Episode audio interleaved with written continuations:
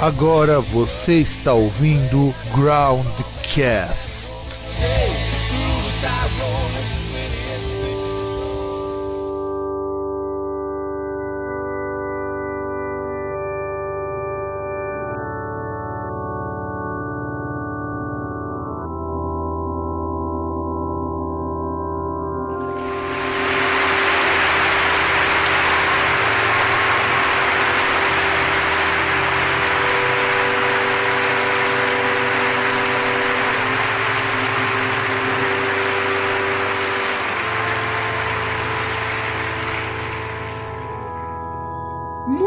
Bem, caros amigos, caras amigas do meu, do seu, do nosso podcast, que é com certeza o mais atrasado de todos os tempos. Eu sou o Fábio, aqui de Santo André, e diretamente do In His House, o senhor César. Bom. Oi pra todo mundo, tô. Ah, tô cansado pra fazer uma apresentação, desculpa. É a a, a, pandemia que é real e a quarentena que não existe, que aí você, você não tem força, chega no final de semana, você não tem força nem para pensar numa apresentação. Cara, pior que hoje eu dormi o dia todo e eu estou trabalhando em casa. Ah, mas você tá trabalhando é aquele esquema, né? Ah, apesar dos pesares, quem trabalha mesmo de verdade, quando trabalha, agora trabalhando em casa, está fazendo um dobrado, né? Tá, tipo, vai lá, é, é mensagem. Em... Não, sim, não, é mensagem, mensagem reunião. Reunião, é vídeo chamada, tipo, sabe? É, são coisas assim que não tem. A galera perdeu totalmente o filtro, né? Não existe mais dia e noite, não existe mais horário de expediente, sabe? Ah, ô, 9 horas da manhã, sábado, vamos fazer uma vídeo, uma vídeo chamada aí, rapidão. Pois é, Só cara. É bem, é bem dessa. Do começo, pior que ele tinha reunião quase todo, toda semana, cara. E a gente tá aguentando mais. Tá, tá difícil. E bom. Mano. Uma coisa assim. Eu, eu tenho reunião toda semana e eu não aguento, cara. Eu tenho reunião toda semana, tem a chamada lá e, tipo, eu vou lá, eu fico com fone, microfone desligado e fico lá só ouvindo. Ah, a reunião aí, chega, aí na tua casa? Não, não na minha casa, no trabalho, porra. Só que as pessoas estão em casa, eu não. ah, tá. Tipo, tô eu e, sei lá, mais um outro doido lá no trabalho, na reunião, e as outras pessoas em casa. Aí tá lá reunião, pessoa falando lá tal, você, puta, mano. Pô, mas reunião, pra quê, sabe? Não mudou nada de semana passada para agora.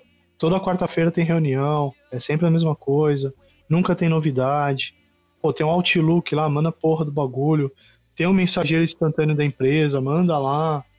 É que assim, é, vamos ser bem sinceros, uma coisa que essa pandemia ajudou é a botar mais no nosso rabo como trabalhador. Porque assim, antes dessa possibilidade de as pessoas saberem que existe a possibilidade de você reunir as pessoas por videochamada, porque antes era presencial. Cara, presencial é um puto de um rolê você organizar. Você não consegue, por exemplo, falar Sim. assim, amanhã vai ter reunião. Não consegue. Agora, no virtual, Aliás, não. No virtual não, você chega assim pior fala, ainda. Amanhã vai ter reunião, 8 horas da manhã, e pau no teu cu. Não, pior ainda, é aquele esquema, igual, poxa, tem lá a questão da, da videoconferência que tem aí no, no estado, como você sabe muito bem aí, tipo, Secretaria de Educação, tem a outro esquema lá da, da Fundap lá, pelo menos ou tinha lá com a Secretaria de Gestão e outras secretarias. Porra, você ter lá das reuniões, você tem que fazer o cara ir até um lugar para ver o bagulho tal, sabe? É, é, é, que agora sim, os caras perceberam que, por exemplo, você dá pra você fazer um bagulho desse jeito, você não precisa nem deslocar o cara. O que, assim, pra tipo... mim é legal, ó, eu, eu não reclamaria tanto se as reuniões fossem uma quantidade moderada, por quê? Eu não participava de muita reunião porque, meu, eu trabalhava até as 11 horas da noite, no dia seguinte ia ter reunião às 8 da manhã, eu falei, ah não, cara, não vou acordar cedo, quero que se foda, vou dormir um pouco. Cara, o que eu acho ruim de reunião é que, assim, não tem nada novo, tá ligado? para você falar na reunião. Sabe? Porque, por exemplo, a gente tem um, uma reunião lá de alinhamento toda semana. E, tipo, pra quê? Sabe? É que, agora, e você, é que agora você é semi-patrão, né, César? Não, não sou. E o pior é o seguinte, por exemplo, a, a única coisa que a pandemia é boa é que agora eu tô ganhando mais porque eu tô numa função diferente por causa da pandemia. Porque se fosse a pandemia, eu estaria na mesma função que eu estava no começo do ano, puto da vida, provavelmente estaria careca e já teria tido um ataque cardíaco.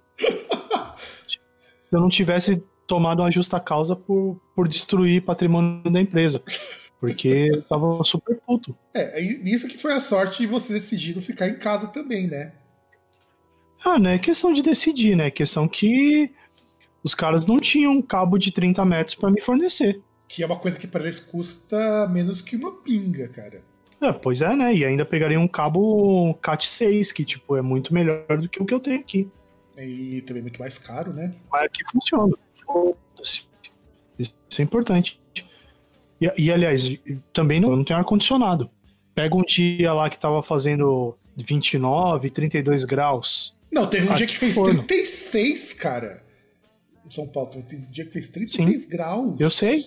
Eu, eu, eu, eu, sei, jovem. Tipo, 9 horas da manhã tava batendo 32. E eu tava indo pro trabalho, pegando sol. Eu sei.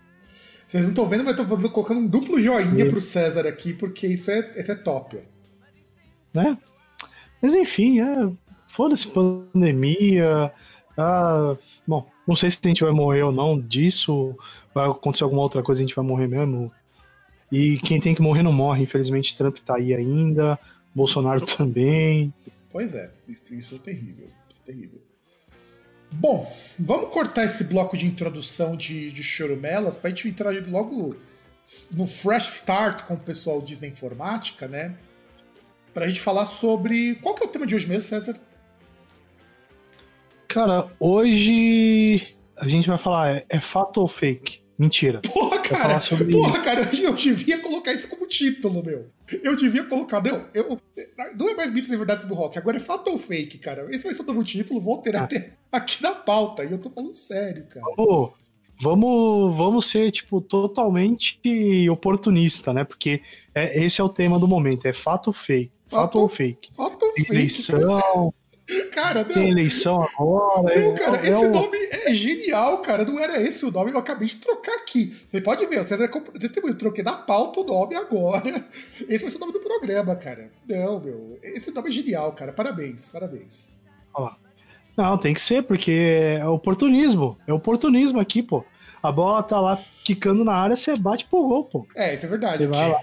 Aqui realmente é oportunismo safado, mas Sim. agora é fato ou fake sobre o rock. Vamos falar Sim. isso? Hashtag fato ou fake, porque a gente tá ligado, vai.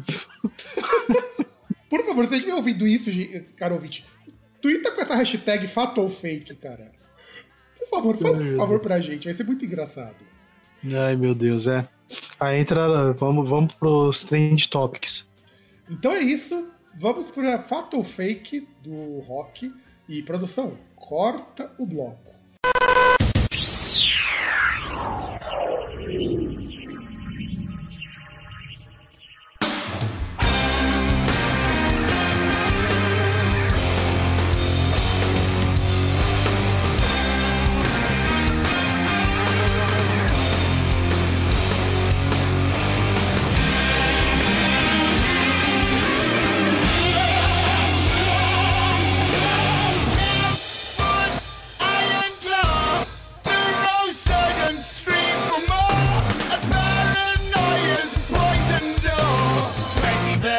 Century schizoid man.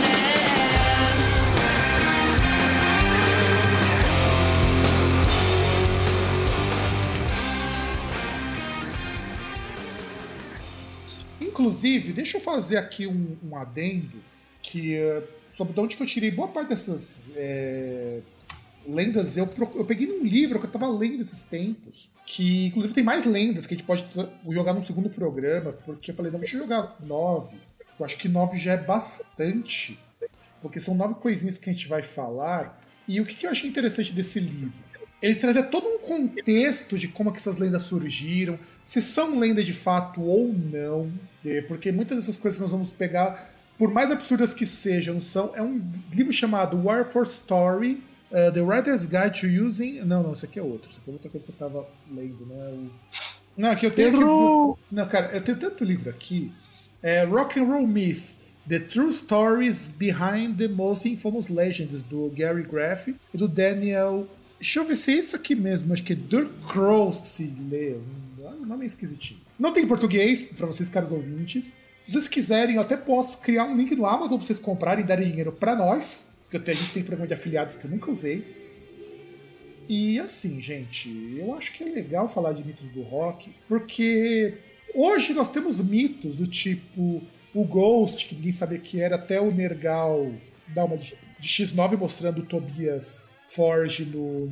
Acho que, acho que tava na praia, se não me engano. E ele coloca a legenda Have you seen a Ghost? Que é o mote do Ghost, né? Aí os caras uhum. ganharam que era o Tobias Forge. Mas tivemos assim, muitas lendas, algumas eu deixei de fora, porque são muito óbvias. Aliás, eu deixei uma de fora do Alice Cooper, que talvez fique num segundo programa, devia ter colocado, que é muito boa também. Quando a gente era mais novo, a gente ouvia que Marilyn Manson tinha tirado as costelas pra fazer um boquete. Qual a relação de uma coisa com a outra? Alguém tem. Eu nunca. Eu tentei procurar essa lenda, eu não achei. Depois eu não coloquei, mas vale como curiosidade. Porque assim, eu cheguei a ver, e eu não recomendo as crianças, portanto que eu nem lembro o nome do filme, de um filme em que o cara chupa o próprio pau. E eu tenho certeza que ele não arrancou as costelas. É. É, muito mais a questão de contorcionismo do que o cara alterar a questão de elasticidade, coisa do tipo, né? Mas você vê aquelas minas que, tipo, consegue se dobrar e entrar numa mala. Ah, não, isso é. Mas eu falo o seguinte, aí você tem a lenda do Merlin Manson que fazia o próprio boquete, ou que ele era o Paul do Anos Incríveis, Golden Years no original, né? Eu acho que o nome no português é muito melhor. Mas assim, é, inclusive ele não tem nada a ver com o Paul, cara. Ele é muito diferente do Paul do Anos Incríveis. Uhum. Mas o pessoal ah, acha. Mas, aí... mas essa eu sei a origem. Essa eu sei a origem. Que não faz ideia. Então, mas isso aí entra naquele ponto, né? Tipo, tem gente que muda muito, principalmente da, do, do começo da adolescência pra vida adulta, sabe? Não, é tipo o Manson mesmo. Quando ele se apresentou a primeira vez, que não usava maquiagem, ele ainda trocava umas ideias com o Trent Reznor. Mano, ele parecia um nerdão que joga D&D. Então, era igual, igualzinho o Não, Piper, cara, não, pô. mas não, ele era muito diferente. Ele, ele era magrão, com um jeitão meio desengonçado. O Paul nos Incríveis é muito diferente nesse sentido. E aí não, alguém pô, ele tem cara de nerdão que joga Magic, porra. É verdade, mas aí o nerdão que joga Magic já é um outro rolê. É mais freak ainda. Porque é a mesma coisa com camisa polo. Nossa. E assim, quando a gente fala então do pessoal achar que o Marilyn Manson era o Paul, ou que o Alice Cooper ele bebia sangue de animal antes do show, que parte é verdade. Tá na lenda, depois no outro programa a gente vai comentar sobre isso. Não, é coisas muito bizarras. Ou coisas que não são lendas, como por exemplo, o Gorgoroth usar sangue nos palcos, o que era verdade, porque a modelo que dançava nua com sangue de bode desmaiou por causa do cheiro. Então, quer dizer, tem coisas que são verdadeiras e tem coisas que não são. Então, o que nós vamos fazer aqui? Nós vamos falar uma lenda, um, um fato, e vamos, vamos revezar, né? São nove, que é um número cabalístico, e a gente vai rebatendo. Eu digo um, você diz um, e a gente comenta um pouco sobre essas lendas. Vamos fazer assim, César? Pode e, ser. Então, como o número um e C vem antes de F, começa você, César. É, vamos lá. Já, já começa com uma boa, né? Lenda número um. Não, mito ou verdade. Ou fato ou fake. Ah, é. Fato ou fake? Fato ou fake. Fato ou fake number one. Led Zeppelin vendeu sua alma ao diabo. Não, é, é. É, eu acho essa muito boa, porque acho que todo músico dos anos 70, dos anos 60, dos anos 50 vendeu sua alma ao diabo para fazer sucesso. Porque os caras não podem ser muito bom, né? Não, antes, pô, você lembrou a, história do Robert Johnson, né? Mas que ele teria vendido sua alma ao diabo, né? De, o cara já não é década de 50, Robert Johnson? Nem lembro. Acho que começo de 40, sim, começo de fim de 40 para 50. Então. Mas tipo, tipo com, com mesmo com coisa bem antes, pô. Paganini, cara, os caras cara falavam que Paganini vendia alma ao diabo. Sim. Para tocar do jeito que ele tocava. Então... Mas tem razão, Robert Johnson é década de 40, década de 30 ainda. É, meu, isso aí é um negócio, tipo, velho, né? Tipo, que aí a lenda ela fala que três integrantes do Led Zeppelin venderam a alma pro demônio para ter sucesso, né? E que, entre outras coisas, os problemas que ocorreram depois foram por conta do, do cramunhão, do canhoto cobrando a dívida, né? Como, por exemplo, a morte do John Bonham. É, o John Bonham, inclusive, né? eu acho interessante porque A lenda diz é, que o Jimmy Page, o Robert Plant e o Ian Bohan tinham vendido a alma ao Sete Peles e que selaram o pacto com sangue. Não é qualquer coisa, não. Eles selaram o pacto deles com sangue. E como se não fosse o bastante, além de selar o pacto deles com sangue, eles teriam feito um acordo que, ó, agora vamos ficar de sucesso, vamos comer mulher pra caralho, vamos vender disco a rodo, vamos imitar uns tiozinhos do blues, porque, afinal de contas, se é música de preto é top. Tudo isso foi graças ao Cramunhão. E o que mais, César, que a gente pode contar dessa lenda é, muito maravilhosa? E, e, essa é lenda, então, essa é lenda. Né, e isso também ocorreria porque aquele negócio, né? O Jimmy Page, ele ele era interessado em ocultismo, né, coisa do tipo. Ele buscava lá, lá coisas em relação à vida lá do do Aleister Crowley, né, que ele não sabia o que que não, o negócio do Crowley era maravilhoso, cara. E tipo, como você falou, isso é mito, né? Então, é, até porque a gente sabe que o diabo não existe, o que existe é o grande Senhor Jesus Cristo. Ele existe, na cabeça de alguém ele existe. E além disso, a gente pode entender também que eles eram tão fascinados pelo esotérico que eles criaram os osso, que são quatro símbolos esotéricos que viraram marca registrada da banda. Inclusive, eu conheço muita gente que tem camiseta do Led Zeppelin com esses símbolos que cada um deles representa um membro da banda. Eu não vou lembrar qual representa qual agora. Somente um que parece muito. Nossa. Porque esses quatro aqui, um é do Jimmy Page. Mas são quatro símbolos. Um é do Jimmy Page. São outro... quatro símbolos. Sim, são quatro símbolos. E são três membros da banda. Mas você tem quatro membros da banda. Mas são três pessoas da banda. É, agora são três. Porque o do. Ah, não, verdade, verdade, verdade, verdade, verdade. Verdade. O John Paul Jones, o John Borra, o Jimmy Page. Robert Plant e o Jimmy Page, verdade. É, então, verdade, você, você tá esquecendo do grande John Paul Jones, cara. Ele agora ele praticamente virou ah, um mas baixista, foda-se. Baixista, foda-se. Porra. Ah, é verdade, mas são quatro caras no LED e cada um tem um símbolo. É. Cada um tem um símbolo. E esses símbolos foram, da, foram escolhidos justamente pro Led Zeppelin 4, onde na qual o Jimmy Page estava mais nessa viagem de, de esoterismo, de estudar o Crowley tudo mais. Inclusive, um acontecimento muito legal ligado a isso é o fato de que em 1975 o Robert Plant teve a morte de um filho e em 77 o Bohan morreu e em 1975 a morte do filho em 70 e não, eu tô confundindo as datas. Efeito da cerveja. Em 1975, em 1975 nós tivemos um acidente de carro que quase matou a família do Jimmy Page, quase, hein? Aí o filho do Robert Plant morreu em 77 e o John Bonham morreu em 1980. Tipo, o cara ter morrido não foi culpa de ter tomado altas drogas e, adora... e vomitado, foi porque ele adorou o cão. Uhum. Veja, você misturar muita droga e ir dormir dá, dá bom, não dá bom, César? Cara, não faço ideia. E vamos ao. Com fa... da ressaca. É, sabe, exato. Fatal Fake 2. 2. Vamos pegar o 2. E agora indo para uma das lendas mais legais do rock. Esse daqui a gente entra na questão dos não confirmados, porque é um disco que me diz que provavelmente é verdadeiro, mas é verdadeiro por conta de outros contextos, que é Mick Jagger, ou Mick Jagger, e o The Bowie tiveram uma noite de amor muito intensa juntos. Quem nunca ouviu falar desse caso em que o, o Mick Jagger foi dar uma sarrada junto com o Bowie e foi pego pela ex-mulher do David Bowie. Olha que coisa mais, mais interessante. Quer dizer, você tá cornendo tua mulher com outro homem e ela ainda pega. Pode ter coisa mais, vamos dizer assim, mais loser que isso. O cara coroneou a mulher e foi pego com outro homem. É. E essa, isso daí eu digo que ela é lenda, mas ela acaba se tornando verdade por conta do outro contexto. Acontece o seguinte: a Eva Cherry ela era uma das cantoras do Bowie. E que dizia que os dois curtiam se pegar. O David Bowie e, a, e o Mick Jagger. Curtia dar uns pega, provavelmente faziam docking um no outro, faziam punheta de mão trocada. É esse tipo de simplicidade que só homens vão entender.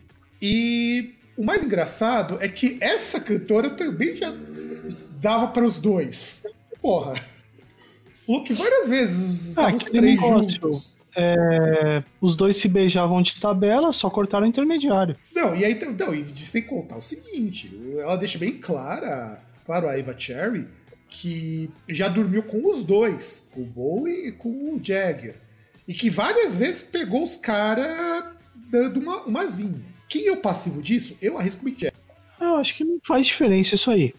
Não porque faz diferença. Não, é porque ele queria dar uma variada, ele só, só comia, pô. Não, eu acho que não faz diferença. É... E que eles viviam juntos durante um bom tempo. E tem uma ex-funcionária da, da, da Main Man, chamada Lee Black Shielders. Ela foi gerente do Bowie, né?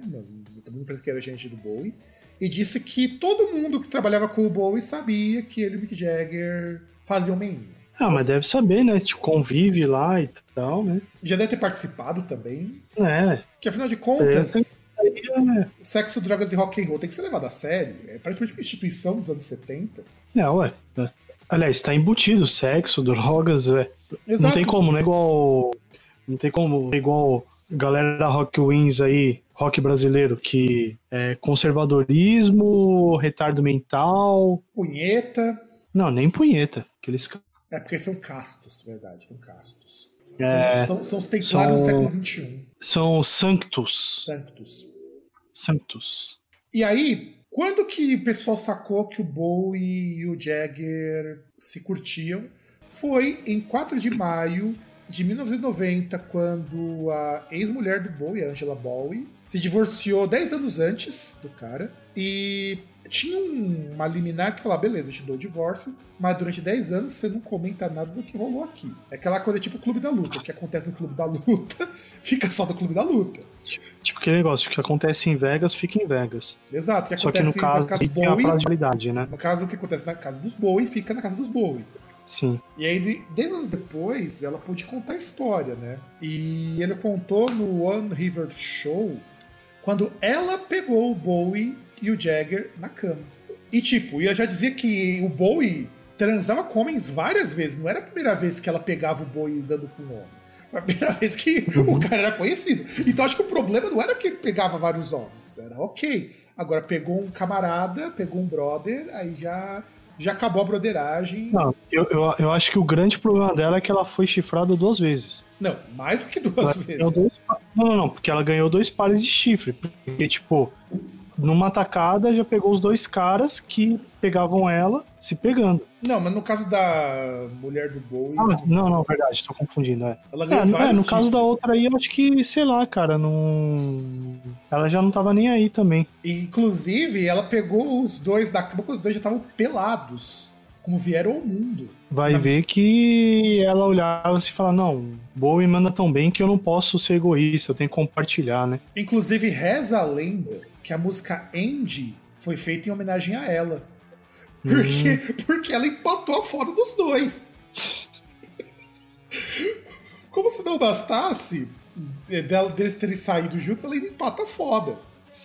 Ou seja, dá para falar que a música Andy é uma música literalmente pau mole. Isso é verdade. E o Jagger falou: não, não foi feito só pra ela. O que até pode ser verdade, mas é muita coincidência. Você Andy, que é o diminutivo de Angela. Sim.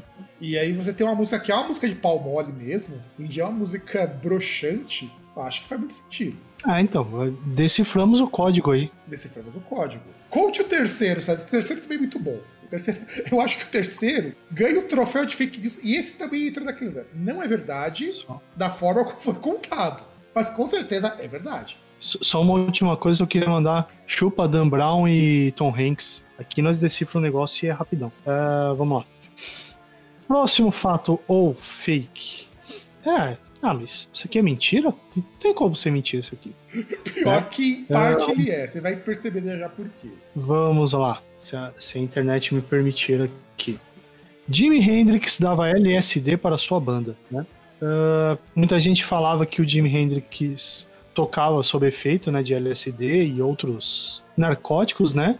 E supostamente, em uma visita para São Francisco, em São Francisco, ele e a galera que estava junto com ele usaram, né? Usaram ácido e tal, apesar que o, o empresário ali, né? O cara que gerenciava a parte ali de, de turnê deles, o Gary Stickles, tenha chamado a primeira, a primeira vez que ele usou ali de algo, de uma experiência sombria, né? Não, o pior, pior é o seguinte, o professor falava que ele colocava LSD na bandana que ele usava. Que ele Sim. embebia em LSD e punha na cabeça, para ficar absorvendo aos pouquinhos. Tá bom, né? Não sei, não sou especialista em LSD, então. Não, cara, isso é muito não... esdrúxulo, cara. Primeira coisa que você falar, beleza, vou usar cocaína, vou molhar ela em água, molhar um pano e colocar no, na testa pra ficar ligadão.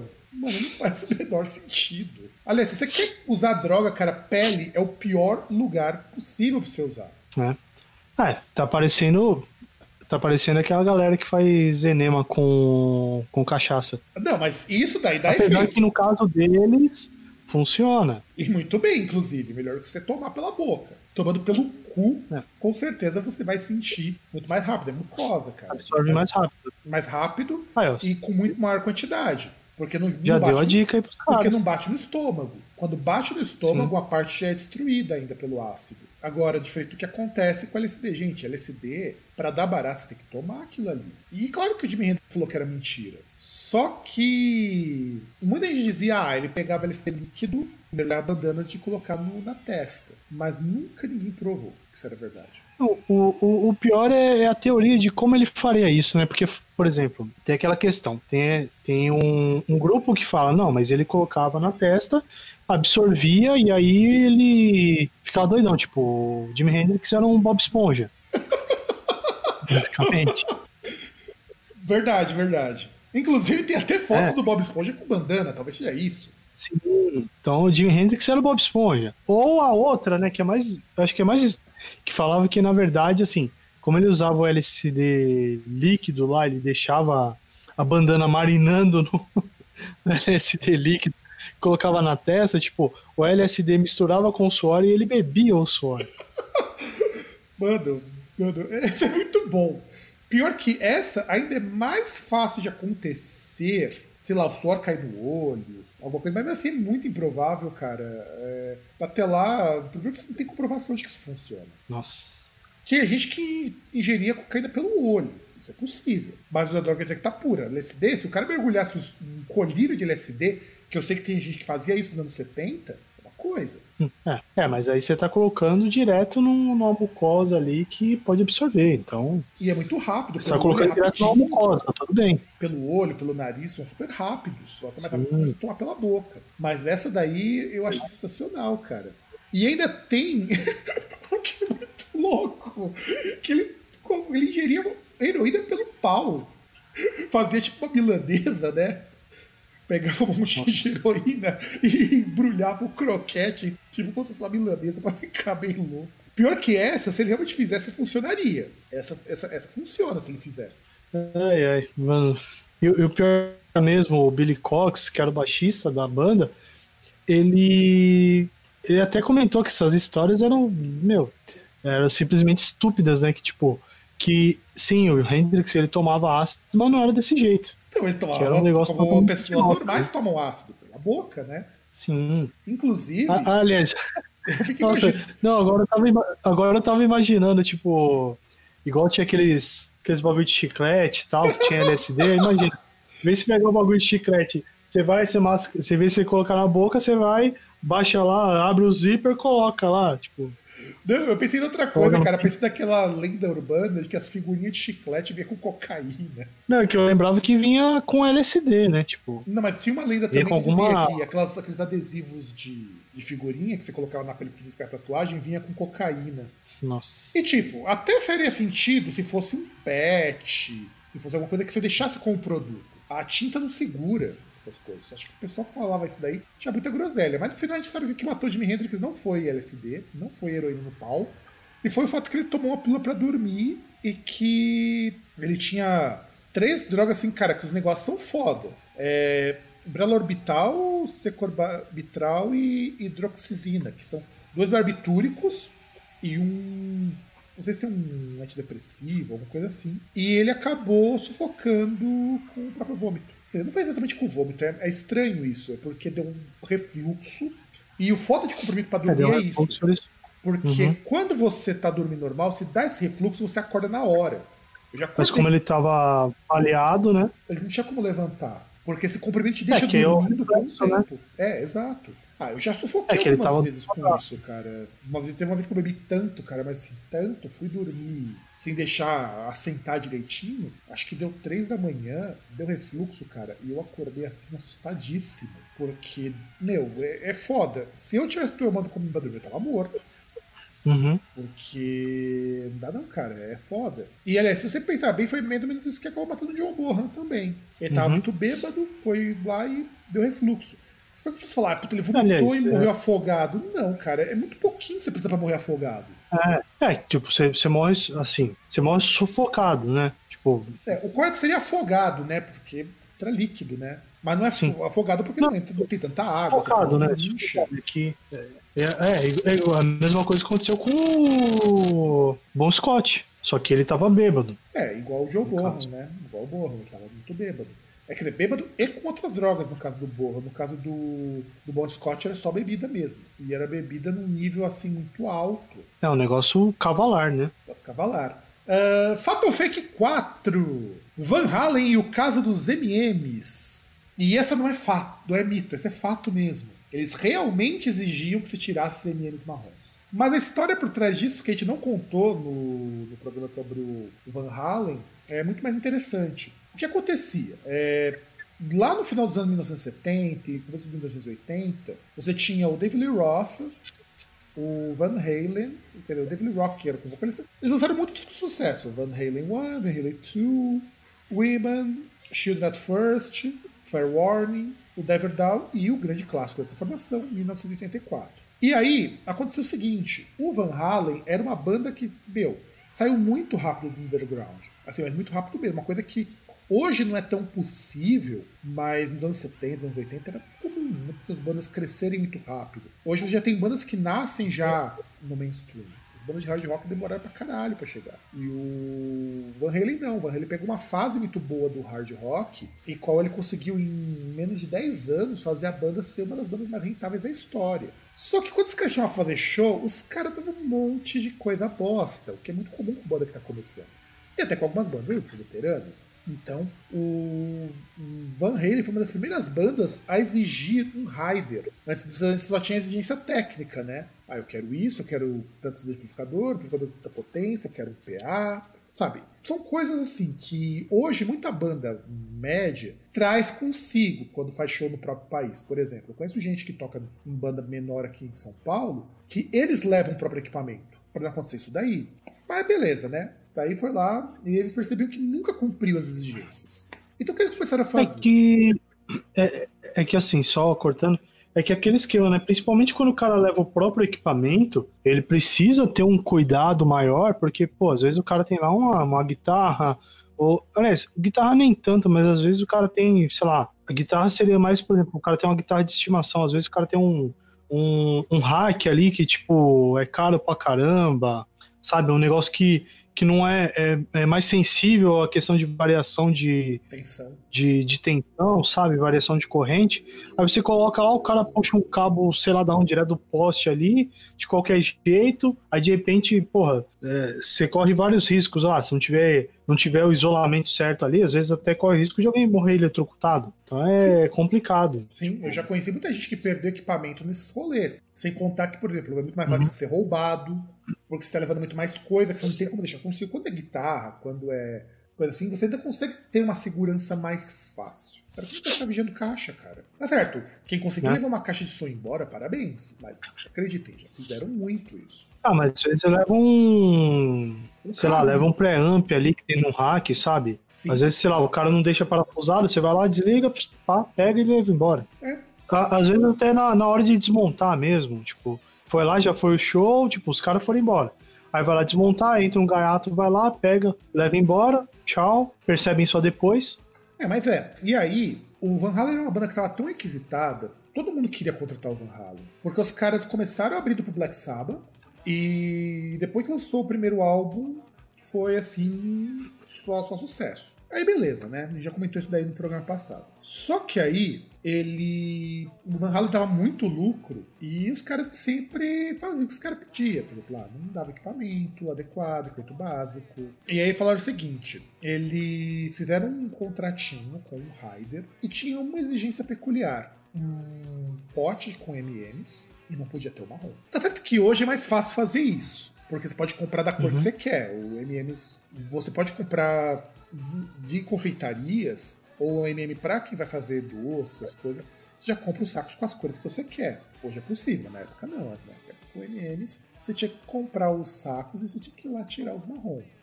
É, você ia lá, comprava uma caixa com um monte de saquinho e ia ficar tirando um por um, né? E aí, essa coisa dos MMs não marrons era justamente para, como o David Roth explicou, né? Que isso surgiu porque todos os shows menores os caras cagavam E, e cagavam porque os caras não eram experientes, cara não tinha ideia de que, ah, eu vou fazer um show, tenho que dar um amplificador de 150 watts. Ah, e o cara não tava nem aí, tá falando, tipo, ah, tô pagando pra você tocar, vai tomar no cu, toca essa porra e foda-se. Exato.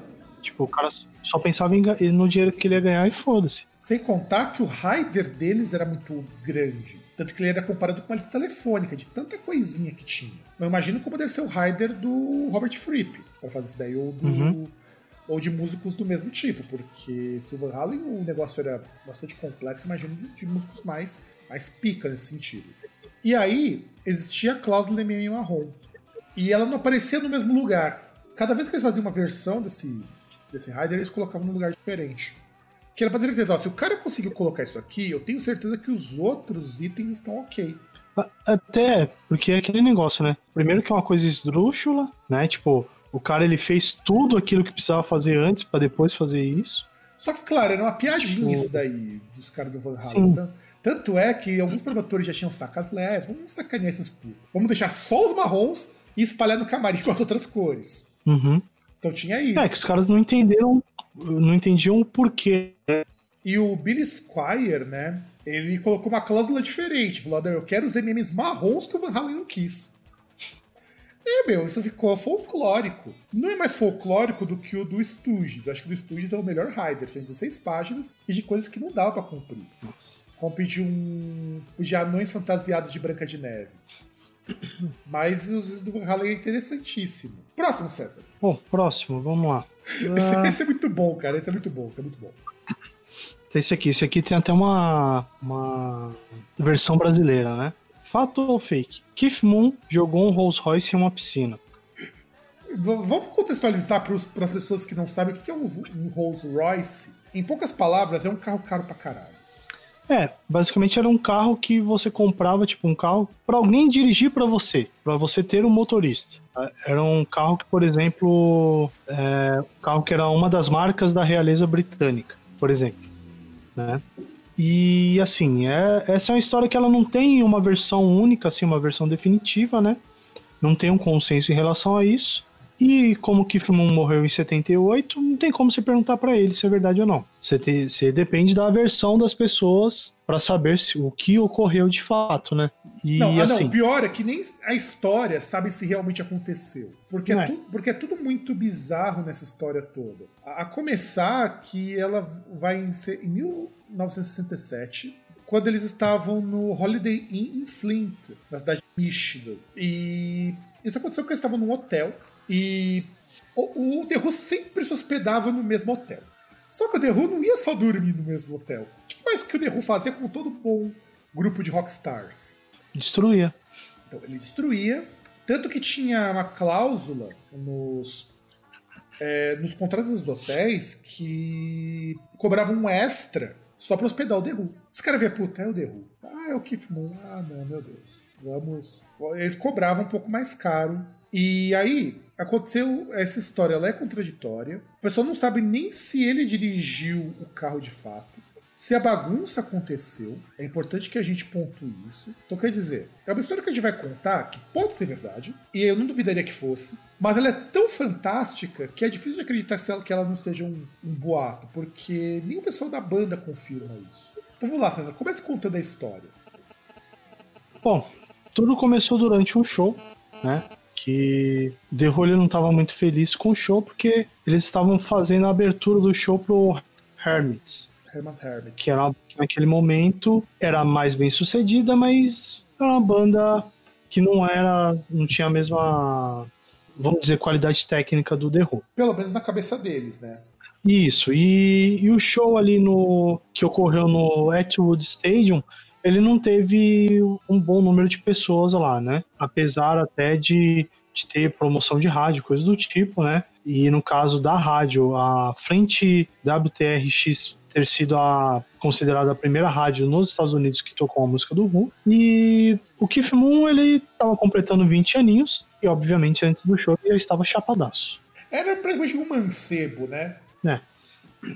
E aí, depois que começou uma festa lá depois do show, né? Com 40 convidados ali, que tinha galera que tava trabalhando ali, fã, DJ, né? E. Ai, cara. A história quase ficar muito aí boa. O Keith Moon... Não, então. Aí Keith Moon estava fazendo o quê? Soltando fogos de artifício na privada. É, meu, é muito saudável isso. Vai dizer que não, César. E obviamente as pessoas perceberam, né? Imagina, cara. Imagina se elas não vão perceber. Né? Quem, quem estudou em escola pública sabe, porque qualquer artefato explosivo que seja deflagrado no banheiro chama atenção. E numa escola que eu estudei já aconteceu um negócio assim. Não, eu já estudei numa escola que os caras soltaram um morteiro no, na privada e explodiu. E ficou mó cheiro de fumar, de pólvora durante um dia aquilo ali. É, num lugar que eu estudei teve o cheiro de pólvora, teve explosão, mas não cheguei a ver o que aconteceu. Não, mas aí? aí? bom. e ele tava Aí viram que ele quebrou a. A gente, vamos, vamos lembrar, que vamos, vamos, lembrar que era uma festa para 40 pessoas que ele tinha feito lá. Sim. Vai, vai, prossiga. Aí, bom, aí perceberam que ele quebrou a porcelana ali, né? O... E aí depois chega o bolo de aniversário e tal para ele. E sabe, sei lá por que o Keith Moon ficou muito puto. E ele começou uma guerra. É, ele não, começou a jogar Super bolo no pessoal. E o pessoal revidou. E transformou aquela festa é. da coisa mais quinta série do mundo, que é guerra de comida. Sim. Aliás, César, e aliás, aí... você já participou de guerra de comida alguma vez na sua época de escola? Não. Eu já, cara, várias vezes. Eu e... sempre assistia, mas nunca participei. Não, eu cheguei a participar porque, assim, quando os caras começavam, eu tava tentando sair e não, não deu tempo. O que os caras faziam. É... Vou contextualizar o nosso ouvinte, porque talvez ele seja um menino ou uma menina de ouro, criado a leite com pera e estuda numa escola topper. Nos vários tempos de Estado, é, os caras teve uma merenda seca, que era uma bolachinha muito sem vergonha, que se você batesse ela na cabeça de alguém, era capaz de causar traumatismo craniano. O negócio era duro pra cacete. Tanto que eu nem comia. Eu, falar, eu, falar, eu não vou jogar fora uma coisa que é comida para alguém, né? Eu trazia meu lanche, inclusive. Só que os caras ficavam muito putos, porque aquilo era muito ruim, cara. É assim, eu acho que aquilo ali é, é menos saboroso do que argamassa. É que é aquele negócio, né? Geralmente davam o quê? Uma bolacha maisena ou cream cracker, né? E eu não sei, aí a pessoa, se quiser, pode experimentar, que o cream cracker dá um efeito até meio legal você atirar, entendeu? Não, mas o nosso era, jogar César, da escola onde se dava o nível era maior. Rosquinha, cara, era mais duro que um cream cracker. Nossa. Não, não, mas rosquinha é mais duro que cream cracker e é, mano, não, aí não dá. Se acerta isso no olho, você, no olho, você cega a pessoa. Com certeza. Não, era, era com aquilo. E os caras ficaram muito putos. Eu não sei o que acontecia lá na quadra da escola. A escola era grande, inclusive. E o pessoal, assim, devia ter umas 30 pessoas no mínimo nessas guerras de bolacha. Cara, aquilo doía quando pegava na perna, cara. Era muito duro. Era, assim, era duro o negócio. E ainda era aerodinâmico, porque o negócio redondinho, ele é ótimo para atirar. Não, e olha que é o seguinte, você fala quando pegava na perna, porque geralmente as pessoas miravam na cabeça. É, o meu pegou na perna, cara. Eu senti dor pra caralho. E eu tava de calça ainda por cima. Tava de calça, imagina quem tava de bermudão. Só parar a guerra de comida quando um dia o pessoal. Foram dois, na verdade. O cara começou a fazer guerra com maçã e com laranja. Aí já aí, aí o nível já subiu, já baixou demais e você falou, não, tem que parar com essa zoeira. E maçã, cara, os caras não comem jogar, os caras jogavam a maçã inteira. Claro. Mano, aquilo ali devia doer. Eu via os negócios patifando na parede. O ruim da maçã é que, do contrário da rosquinha, ela não é reutilizável. Teve como que essas bolachas era dura. Você tirava a baixinha da parede, você conseguia reutilizar, cara. Mas era foda. Depois pararam. Mas eu lembro que eu tava na quinta série, cara. Lá, tava lá na Vila Maria. Um abraço, João Vieira. Mas prossiga, Bom, César. Aí voltando, segundo relatos aí de quem tava presente, o, quebraram até um piano no meio da confusão ali da guerra de comida. Bom, agora, aí, agora, agora, a minha pergunta é: onde que um piano entra nisso? Fica a questão no ar. É.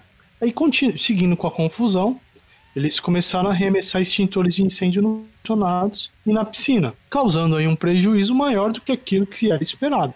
Que falam, bom, ah, o cara vai jogar uma TV pela janela e tal, mas tipo, ela vai se espatifar no chão, o cara, sei lá, vai botar fogo no colchão aqui no quarto, de a gente boa. apaga e já era. De boa. É. Suave. Sim. E aí, o que acontece? Parece que a polícia chegou no local, Kifmon tentou fugir, entrou em um carro, de acordo com o que conta que uma das versões, né? Não se sabe se é um, um Cadillac, se é um Rolls Royce ou um Lincoln Continental. Então veja só, são três né? carros, são três carros pica. Deixa eu contextualizar. Isso. Nosso ouvinte. Por que esses carros são caros e... que nem um caralho? Porque eles não são feitos em linha de montagem. Os caras fazem esse carro à mão. Você tem que imaginar que cada um desses carros é feito um por um, por um, por um artesão. Um, eu acabei de ver aqui só um Rolls Royce tá na faixa de 450 mil dólares hoje, um novo. Então quer dizer, eles estão caros pra caralho. Cadillac mais ainda, porque Cadillac acho que nem fazem mais. É.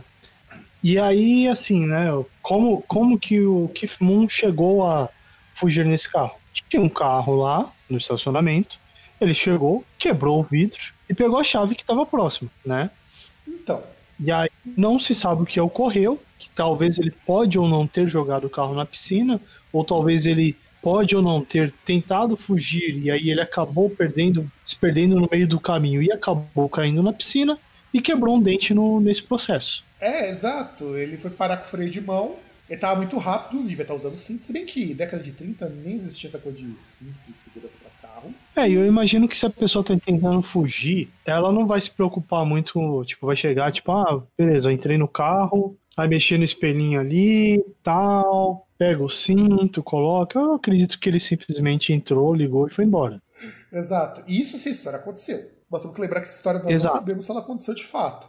Até porque os detalhes estão contraditórios. Agora vamos pro sexto, cara. O sexto é pra tirar. Esse, esse já vou adiantando que é um, um fake. Beatles fez mesmo é, que... música sobre cocaína. Sim. A verdade é, não se sabe. Muita gente associava antigamente a Lucy in the Sky Diamonds com cocaína, mas não tem nada a ver, nem a letra parece isso. Sim. Mas por que, que o pessoal falava isso? Porque os Beatles usavam outras, outras drogas e também adoravam o cão. Só não pregavam satanismo porque acho que não deu tempo. Porque quando a gente fala de Beatles, parece que a banda durou décadas. Bicho, Beatles durou pouco tempo como banda. A carreira é, solo é porque... deles é muito mais longeva. Então, é que eu acho que principalmente a gente tem essa, tem essa noção de longevidade porque tem fases, né? Porque, tipo, você vê os Beatles como começou, depois daquela parte, assim, aquele estilo mais beatnik, e depois os caras porra louca, até chegar os caras lá no... lá ali no telhado, tocando, os malucos barbados ali, tudo... Sabe, o Paul McCartney barbado, os caras lá tudo... É, tudo nem aí, largado, lá tocando. Que é a fase mais experimental dos caras, né?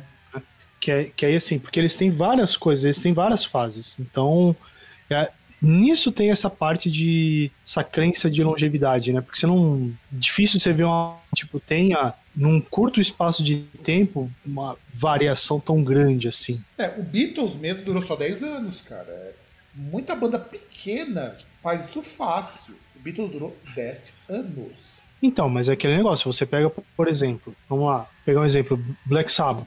Black Sabbath lá em 10 anos, de 73 até 83. Mudou até de formação, mas o estilo ele não mudou numa tão intensamente quanto mudou os Beatles. É, tanto que os, os Beatles praticamente mudam a cada dois, três anos, cara, porque a gente pega, por exemplo, o grande álbum deles, que eu essa lenda de que eles escreveram uma música sobre cocaína lá com o Sgt. que puta, é um disco muito muito diferente de muita coisa que o pessoal conhece de Beatles, porque é o disco mais experimental dele, Sgt. Pepper's Lonely Heart Club Band, lançado em 67. Depois, quando ele foi lançar o It Be, em 70, que é quando a banda acaba, Eles já estão mais na fase pop rock do que qualquer outra coisa. E aí, inclusive, eles estão até com mais cara de bom moço nessa época.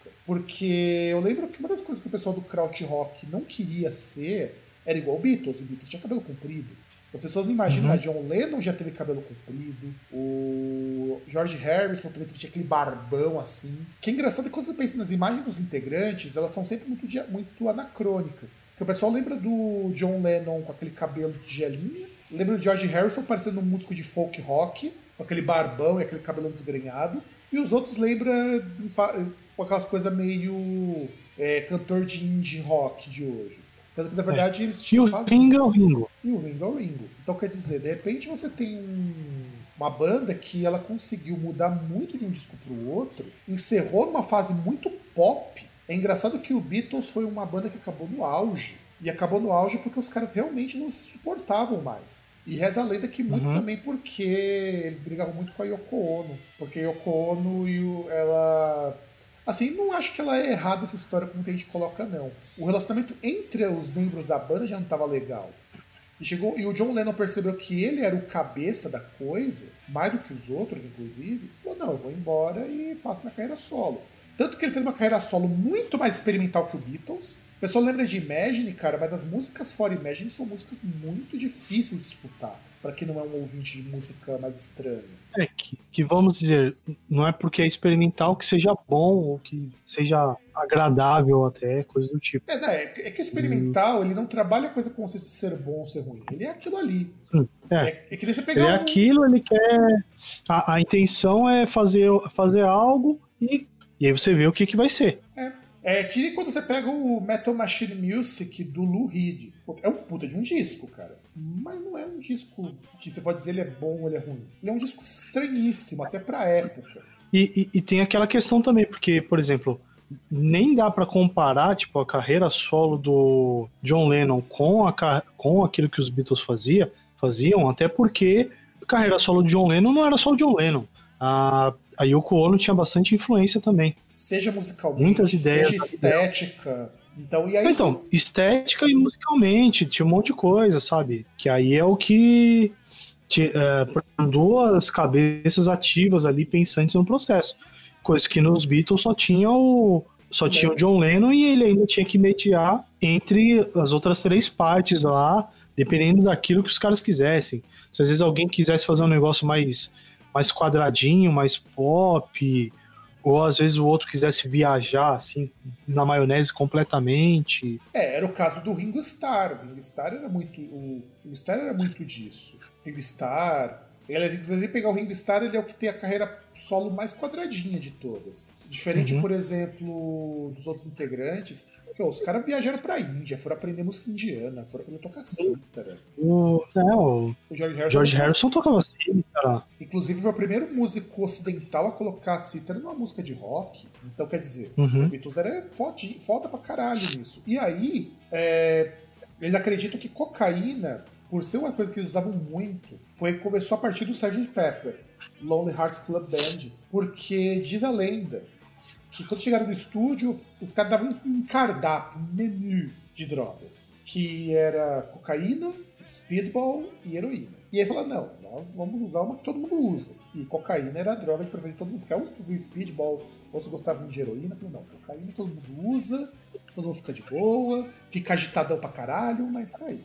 E o legal é que era só coisa para ficar de boa, né? Não tinha, tinha nada para ficar mais acelerado, era só coisa pra ficar de boa. Heroína, é coca, é speedball, tipo, é. Não, heroína, coisa suave. heroína ainda deixa anestesiada, porque é derivado de morfina. Mas speedball, cara, speedball te deixa ligadaço, cara. É aquelas balinhas que o pessoal usava muito em rave dos anos 80, da, da cultura de música eletrônica em club. Hoje o pessoal usa ecstasy. E aí, Segundo muita gente, Come Together é uma música sobre cocaína, porque tem o trecho. He got a monkey finger, he shoot Coca-Cola. Que Coca-Cola seria uma referência à cocaína.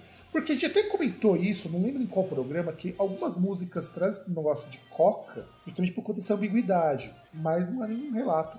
Até porque God the Monkey Finger é... Deixa eu ver se eu consigo traduzir essa expressão, porque é uma expressão em inglês que é difícil de colocar um equivalente no português. Sabe aquela coisa? Ele apontou para aquilo ali? Assim, apontou e virou. Isso seria a explicação desse trecho. Como virou?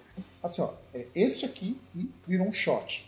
Tá bom. Cara, você nunca viu isso em filme, nunca viu nem no pica-pau, meu. É esse aqui, ó. Aí vai lá, enche o copo e vira. O God the Monkey. Não, não, eu não entendo qual é a referência com cocaína. Não, então, é isso que eu tô falando. A referência que eu pego é uma referência muito mais de filme, de, de desenho, e eu não entendo de onde os caras tiraram o copo. Tua vez, senhor César.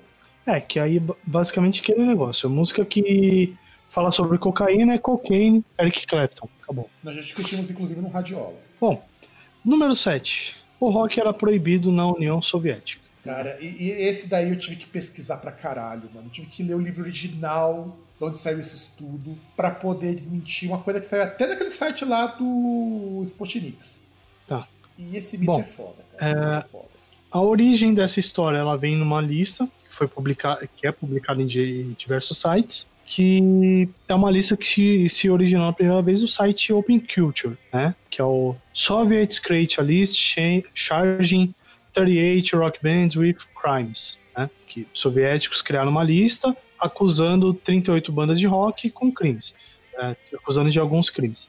E que, por sua vez, reproduz esse conteúdo do livro Everything Was Forever Until It Was No More, The Last Soviet Generation, do autor Alexei Yurchak. Mas o que acontece? Na verdade, em 81, o Partido Comunista Ucraniano, tinha que ser a Ucrânia, né? Já vê que naquela época os caras já tinham ideia errada. É, eles listaram alguns discos que tinham problemas em relação a letras. Aí tudo bem, não tem lá faz sentido os caras criticarem, que eram letras contra o comunismo, né? Que tinham versões deturpadas da, da história russa, da história soviética, e que algumas pessoas, principalmente mais jovens do partido, viam como músicas com, com a visão extremamente burguesa. O que é verdade.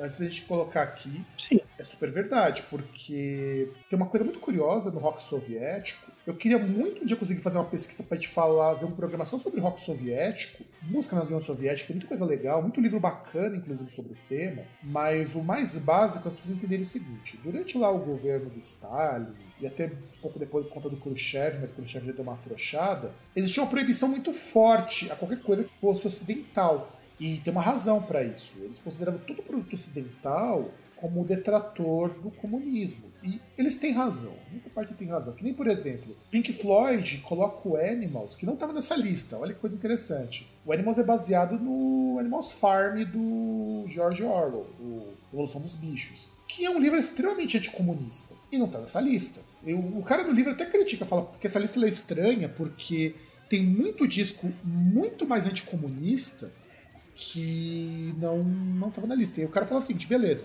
eu proíbo esse do Pink Floyd, mas eu posso permitir todos os outros, então? Então não era uma lista de banir bandas, era uma lista com recomendação levada para os fiscais, para eles verificarem o local onde estava tocando essas músicas. Então a gente sabe, gente, não dá para você fiscalizar isso daí. Como você vai em cada casa noturna fiscalizar o que a pessoa tá ouvindo? E nessa época, a juventude já gostava muito de rock and roll. Ano 1980, que foi assim a o período mais triste da União Soviética, o jovem já estava ficcionado, estava fissurado por rock americano. Mas ao mesmo tempo, o rock americano, o rock inglês também, por tabela, ele trazia muito valor burguês americano, principalmente o que era mais mainstream. O pessoal fica muito naquela coisa, é, vamos dizer assim, romântica de ah, o rock contra a cultura, o rock desafia valores. Tem um cu que desafia. O rock politizado é uma coisa muito recente na nossa história. Não tem nem 30 anos rock politizado. Ah, pra pessoa, mas tem o The Clash e tal. Cara, pontualmente uma banda ou outra. A bem da verdade é que os caras estavam muito mais do ser contra o sistema do que o ser contra o sistema de forma inteligente. É, que na verdade é muito mais uma questão de transgressão juvenil, de, de muito mais uma coisa mais ligada a tipo. Caramba, como é que eu vou dizer? A você é, questionar valores mais questão moral, assim. É, mas é. é sabe? Por tabela, atingir a visão política em alguns pontos, mas era muito mais moralista. Isso, é. É, você não tinha uma, visão. Você não tinha uma visão política, você tinha uma visão mais de, de questão de costume, sabe? De ah, não, porque eu quero sair trepando com todo mundo. Ah, porque eu quero usar de droga, eu quero encher. Nossa, eu quero encher o cu de cana, sabe? Não era um, um negócio. Ah, eu vou questionar, tipo, ah, poxa, mas por que eu, eu trabalho numa fábrica de carro e com o meu salário eu não consigo comprar o carro que eu construo. É, exato. Não é um exato. sentido. E nisso a gente tem algumas coisas que são muito interessantes, que eu até quero pontuar junto, que diz respeito ao seguinte: quando a gente fala do rock no Ocidente, ele só tem essa coisa de transformação, de contestação social, quando você começa a ter produção de outras, de outros grupos sociais, de outras pessoas, por exemplo. O rock ele é extremamente machista em muitos aspectos, o não o estilo em si, mas a produção de rock é muito machista, é muito segregacionista, tanto que você tem o, um grupo como Living Color que não emplacou até hoje, porque os caras são negros, e é uma puta de uma banda. Cult of Personality é uma das músicas mais fodas, e era uma banda bem politizada, inclusive. Aí você vê uma banda como Faith No More, que pega muita coisa que eles faziam e faz mais sucesso. Aliás, Faith No More, ironicamente, só fez mais sucesso porque colocaram um vocalista branco. Percebe que coisa mais trágica? Não que o, vocal... não que o Mike Patton não fosse um vocalista muito melhor do que estava antes. Mas musicalmente a banda continua a mesma. Uhum. É, é muito difícil dizer, ah, foi o vocalista. Não foi vocalista que melhorou a banda. É que, cara, você tem um preconceito fodido. O Mr. Bungle era uma banda maior do que o Faith No More na época. E eu gosto muito das duas bandas. Eu acho que Faith No More é uma banda do caralho, mas a gente não pode passar pano nisso daí. Então, o pessoal idolatra, idolatra muito a ideia romântica de que rock quebra barreiras quebra nada, gente. O máximo que você teve um pouquinho disso daí foi com o punk. E mesmo o punk, eles pautavam numa coisa muito mais juvenil, tanto que quando as bandas começaram a amadurecer, tipo The Clash, Bom, Black Flag. Tanto, tanto, tanto, que você tinha bandas como, por exemplo, você tem dentro dos grandes nomes aí do punk, você tem o Sex Pistols, que é uma banda de mentira, e, e Ramones. E que você vê um dos integrantes do, do Sex Pistols, um coxinha do caralho. Você vê alguns integrantes o... vivos do Ramones também são os coxinhas. Do Ramones, sim. Não, só não eram, né? Já, já estão. Alguns não eram. Alguns não eram e alguns já foram. Não, então, ó, por exemplo, Johnny Ramone. Puta, não, mas Johnny, o Johnny e o Mark são dois grandes exemplos de dois filhos da puta nesse sentido. Não, é que, é que o Mark nem, nem falo nada, porque o Mark não é nem informação original. Mas, tipo, falando do, dos caras que montaram a ideia, entendeu? Tipo, inclusive, basicamente, inclusive você sabe que um dos caras da banda. Estilo. Um dos caras da banda foi tirado fora justamente por ser muito coxinha, que é o Mark. Porque ele é muito coxinha. Então, ele ficou pouquíssimo tempo na banda e usa o nome da banda até hoje para vender. Mas, enfim. Mas tem o Mark. Ramone, você tem o, o Michelle Graves do, do Misfits, que é um puta de um reaça negacionista. Você tem o próprio Danzig, mas o uhum. Danzig ele é o meio termo, ele tá no nível ainda aceitável de ser reaça. É que ele tá no nível tiozão, né? É, então... É, ele ainda tá. Ele só tá. Ele só é escroto. Não é, não é que nem outros músicos que a gente vê nesse rolê. Heavy metal, cara, heavy metal tradicional, muito música super coxinha, de bandas que cantavam sobre guerra, sobre morte. Você pega o Tom Araya, você pega o Metallica inteiro, com exceção do Lars, o Dave Mustaine, você tem também o próprio Iron Maiden, que é bem coxinha hoje. Sim. Então, os, você tem um monte dessas bandas clássicas, assim. Por quê? Porque o rock não tinha um interesse político. Sim. E isso é, trazia. É, você tem várias coisas nesse sentido, né? Tipo, é, é o estilo de pessoas que vai lá, às vezes um extrato social mais baixo, o cara. Pô, muitos ali que, poxa, nem, nem aprender mesmo formalmente aprendiam música, que dirá uma formação mesmo. É, exato, exato. exato. É. Eles, você percebe que, em termos de educação, por muitos deles serem muito pobres, é diferente do que acontece, por exemplo, com o Malmsteen. Que o Malmsteen, por enquanto parece, nunca deu nenhuma declaração merda que não fosse declaração dele como Malmsteen. Sim. O, o próprio Halford, que é um cara que já mostrava uma postura diferente. Tanto que um dos caras do Judas Priest foi quicado para fora porque o cara era muito cuzão. Acho que é o Cacadonin, então, se não me engano, que foi chutado. Porque o cara Sim. era muito cuzão. Então, essa coisa de rock politizado, bandas politizadas, bandas com uma postura política é dos anos 90 pra frente, gente. Você, uhum. tinha, você tinha um Black Flag, você tinha um pouco do Riot Girl também, mas o grosso, grosso mesmo, pra vocês terem uma ideia do, de como que esse negócio do rock mítico, que, nossa, a União Soviética é uma coisa totalitarista, porque é proibido rock. Cara, sabe quando questão política começou a pegar pesado como propaganda de banda? quando você tem o próprio System of a Down. Esse System of a Down já é metade dos anos 90. É. O Marilyn Manson, ele batia muito de frente nas performances contra o conservadorismo moral e político. É muito bizarro é, pensar nisso. Mas o, o, foco dele, principalmente, questão de conservadorismo, é a parte religiosa, né? Só que é aquele esquema, é que você atacando a parte religiosa, você atacava aquela parte que era o, o, o cerne ali do, da parte mais, mais conservadora, mais, mais, mais rígida, assim, na, na, na política nos Estados Unidos. É tipo, basicamente o cérebro do Partido Republicano. Exato, e, e, isso acontecia com muita frequência nesses artistas mais novos. Aí na União Soviética, o que eles percebiam? Você tinha muito artista que vinha de fora que tinha uma mensagem meio bosta. Por exemplo, vou até abrir aqui para rever. Eu devia ter colado essa lista aqui, eu acabei esquecendo de colar essa lista. Mas eu devia ter colado essa lista para a gente poder discordar, discorrer um pouco mais sobre ela. Eu mesmo, muito antes, já divulguei essa lista sem saber do contexto. Eu só Tô falando isso porque eu pesquisei, depois eu fui no livro. Quando eu vi um site de direita muito burro replicando isso daí, falando, eu tenho que ver se é isso mesmo. Aí eu achei o livro para ler. Eu achei, eu li o livro. E aí o que eles colocam aqui? Que o Sex Pistols fala sobre punk. Punk quer dizer uma coisa de desordem, né? E sobre violência.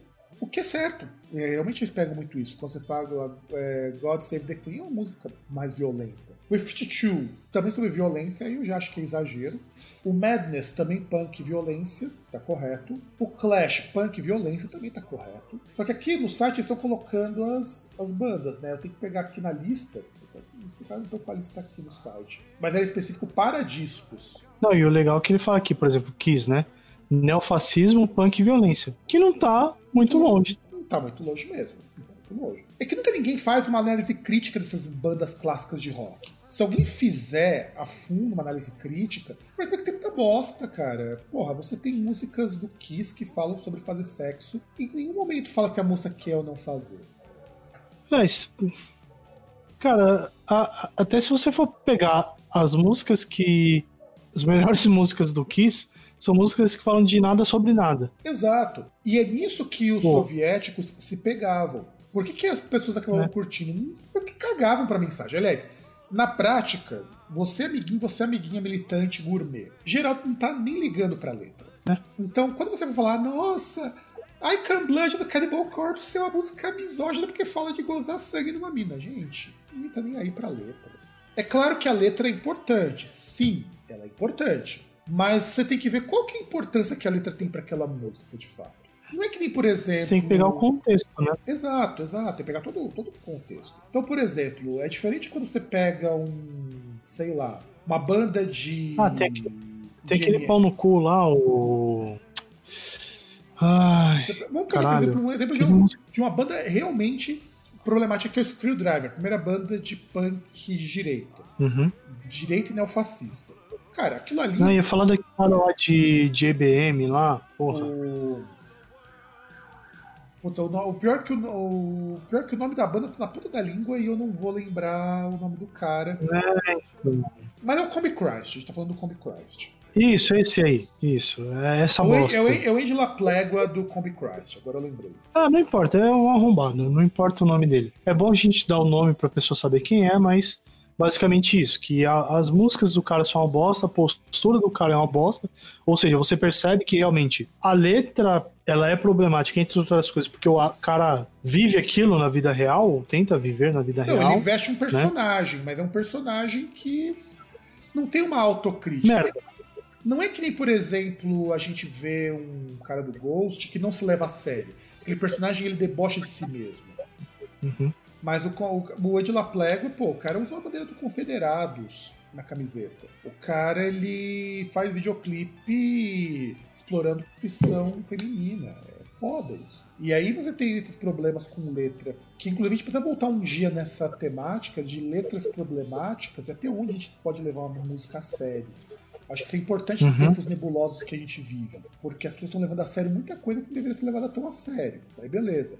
E na União Soviética, as pessoas escutavam Scorpion, Winds of Change, que é uma puta de uma música anticomunista. Sim, as pessoas ouvem puta, aquela baladinha linda que fala daquela do Muro de Berlim, como as pessoas estariam livres, dando a entender que ele estava do lado coxinha da Alemanha.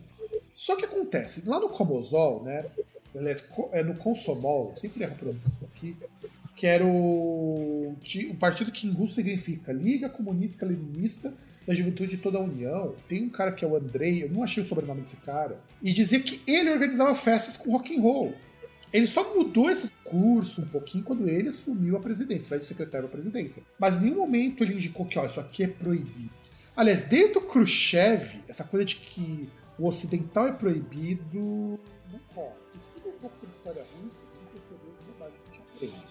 E anos 80, gente, que a Rússia já estava quase entrando na perestroika, aquela coisa do, daquele traidor do Gorbachev, que, porra, bicho, é foda. Pode pensar que rock era proibido na União Soviética. Nunca foi, nunca foi mesmo. E eu acho que essa é uma impressão muito errada que a gente tem, porque ninguém apareceu para corrigir essa bobagem. Nós somos o primeiro veículo no mundo a corrigir essa bobagem. É que na verdade não há o um interesse em relação a isso, né? As pessoas preferem é, é, é, muito mais cômodo você conviver com uma versão que todo mundo ouve e ninguém contesta, né? Como, por exemplo, dizer que, que, que Hitler perdeu para os Estados Unidos, né? É, exato. Basicamente, Estados Unidos é, à frente dos aliados, né? Inglaterra, França, venceram a Alemanha nazista. E, na verdade, sendo que, na verdade, que já... pegaram a rabeira do que o Stalin matou, por isso que ele matou tão pouco. É, que aí, é, que a gente esquece aí que, tipo, o, a Alemanha se ferrou, entre outras coisas, porque tomou um pau, porque virou picolé ali na, picolé de chucrute na Rússia, né? E também porque os caras tentavam ajudar o, o imbecil do Mussolini que ficava lá apanhando do, no norte da África, né? É, africanos go to win. Né? Tipo, africanos ele, ele, Mussolini, Mussolini tentando invadir levando só a jeba no rabo. Não, e sem contar o seguinte, a Alemanha, ela, na verdade foi uma sucessão de coisas, de muitas merdas que o Hitler fez. Foi invadir, foi mexer Não, não só Hitler, né? Porque, por exemplo, uma boa parte se você tem aí que, tipo, como o Hitler ele admirava o Mussolini e o que ele formou do regime dele tinha muito do fascismo italiano, italiano é, Tipo, o cara chegava e falava, não, eu vou expandir aí pra gente, né? Você tá aí indo na, na frente ali pro leste, pro oeste, eu vou pro sul. A gente já pega e já toma tudo. Beleza. Igual o Japão tava querendo pegar lá pelo Pacífico tal, pelo outro Isso. lado. Não, beleza, vamos lá, vamos dividir. O pau Só que... da China. Né? Os, os caras fizeram muita cagada na China. A Coreia é dividida Sim. meio que por conta disso também. Sim. Então, e aí aquele negócio, tipo, Pô, ia lá o Mussolini, ia lá tomava um pau na, na África. Aí vinha, ô Hitler tal, manda, um, manda uns bagulho aí e tal, ajuda aí nós, né? Então, já tinha isso. E você ia lá, tentava invadir um, um país que não dá pra você invadir no inverno, tipo. Aí você apanha também. Tem os sacos de pancada ali do, tipo, Inglaterra, tipo, a, a, a França que chupava a rola da Alemanha, tipo, Teve, pô, teve um cara que é histórico na seleção francesa, que, tipo, não lembro agora o nome do jogador, que o cara, ele era, tipo, tinha uma ficha criminal extensa e o cara era admirador do nazismo. O cara foi condenado à morte. O cara, o cara sofreu a pena de morte por conta disso. Tipo, o cara cometia várias, tipo, agressões, estupro, é, furto, tá ligado? E o cara foi condenado à morte porque ele era um ele colaborava com. Ele é admirador do nazismo. É, e nisso o Hitler tinha um problema que, assim como ele era muito adepto de uma teoria do Hatzel, né, eu vim conhecer essa teoria porque eu revisei um trabalho sobre isso, né? O Lebesgrau, uhum. que é a teoria do espaço vital, que dizer que você tinha que dominar os que eram menos evoluídos, para você levar progresso é. para eles e você poder expandir sua necessidade territorial. O Hatzel ele é um, ainda mais foda. Isso foi muito antes do nazismo, do fascismo surgir. Por isso que Hitler expandiu tanto. Só que essa expansão ela não foi sem resistência. Então, chegou uma hora que você não tinha dinheiro para poder manter as, as expansões. Os campos de concentração eles eram muito caros. E mostra também uma coisa muito bosta da ciência nazista, que é você promover uma ciência que não dá resultado nenhum. Tem gente que fala, é. ah, mas tem consequência por causa do nazismo. Não, senhor nada do que foi produzido nos laboratórios nazistas serviu para alguma coisa porque não tinha método. É. Você sabe de coisas muito óbvias do tipo que você não pode fazer transfusão de sangue quem tem um RH muito diferente, porque senão dá ruim. Mas você já sabia desse é negócio do RH. É, era uma coisa muito mais sádica do que científica. Exato, exato. É tipo, ah, deixa, deixa, eu pensar, como é que eu vou fazer os caras sofrer, tá ligado? Aí os caras pegavam e faziam um bagulho esdrúxulo, tipo, ah, vamos ver quanto tempo um cara consegue ficar sem respirar debaixo d'água. É, umas coisas muito cara, imbecil que não serve pra nada. Pra nada é. isso. E... Tipo, os caras avançaram bastante, sim. É, parte de estratégia, principalmente estratégia militar. É, pô, a força aérea dos caras ali, que os caras fizeram um bagulho que era aquele conceito de guerra relâmpago, de você chegar, arregaçar e ir embora. É, então, inclusive Isso. o que fez os caras tomar ficar com muito medo dele era o Blitzkrieg, né? É a guerra, é, é a, e... a, guerra que não era decidida em trincheira mais. Sim. Não, e, e, que inclusive é algo que já vinha, sido, vinha sendo desenvolvido antes da guerra mesmo, né? Como teve lá na. retratado lá na, na pintura do, do Picasso, de Guernica, né? no, no regime ali do Franco, né? É do Franco, do Franco. Do Franco, né? Que tinha lá o. Acho que era, acho que era o País Basco era Catalunha? Não, País Basco, né? Que ainda tinha essa questão ali, né? Tipo, regime ali do Franco, né? General Franco. Só que aí tinha lugares que tinham uma resistência a, essa, a esse regime ditatorial. E aí, como o Franco ele era um admirador ali do Hitler e tal, os caras fizeram um bem bolado. Aí o Hitler falou: Ah, mano, eu tenho um negócio aqui, eu tenho um brinquedo novo, tenho minha força. Vamos brincar aqui? Vamos ver o que, que, que dá pra gente fazer com isso?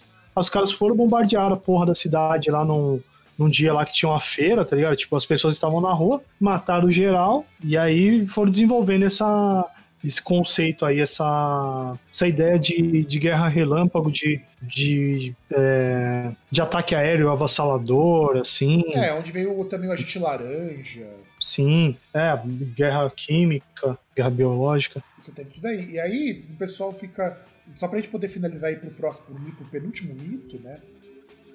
Ou mito ou fato, né? O fact or fake, o fact or fake, né? A gente tem que lembrar assim, a União Soviética nunca proibiu, depois da partida do Khrushchev, de fato, música ocidental. É o que acontece é que muita gente mais jovem do próprio Partido Comunista, dos Komsomol, não via com bons olhos. Da mesma maneira que a gente hoje, vamos trazer um comparativo, olha para uma música do Matanza, olha para uma música do Raimundo e fala, isso aqui é sexista, isso aqui é machismo. Mas ninguém tá falando não escute, pelo menos não deveria. Até porque.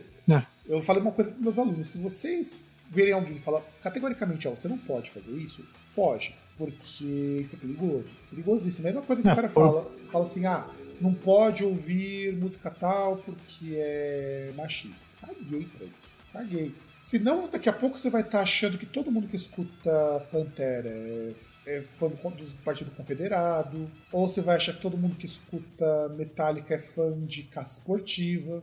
Ou aquele esquema, vai falar, ah, você entra naquela mentalidade, mentalidade rock win, tipo, ah, funkeiro é tudo puta e bandido, né? Sabe? Exato, exato. É tipo, que a gente não pode jamais cair porque é uma bobagem muito grande. Aí vamos pro. E a gente esquece que, que, que essas coisas, apesar dos pesares, apesar de terem qualquer manifestação artística, ter ramo e ter às vezes pessoas que fazem crítica ou fazer alguma coisa o básico, 90% é entretenimento. É, então o importante é. ali é aquela parte, a questão lúdica da coisa, não é você ver um negócio que vai te dizer, vai, não, isso aqui vai me dar o caminho da minha vida, que eu tenho que fazer isso, isso, Até isso. porque se você tá nesse rolê, procure um psicólogo ou um psiquiatra que você está precisando. Uma ponte alta e se joga, né? É, mas a gente não pode incentivar suicídio ainda, pelo menos não agora.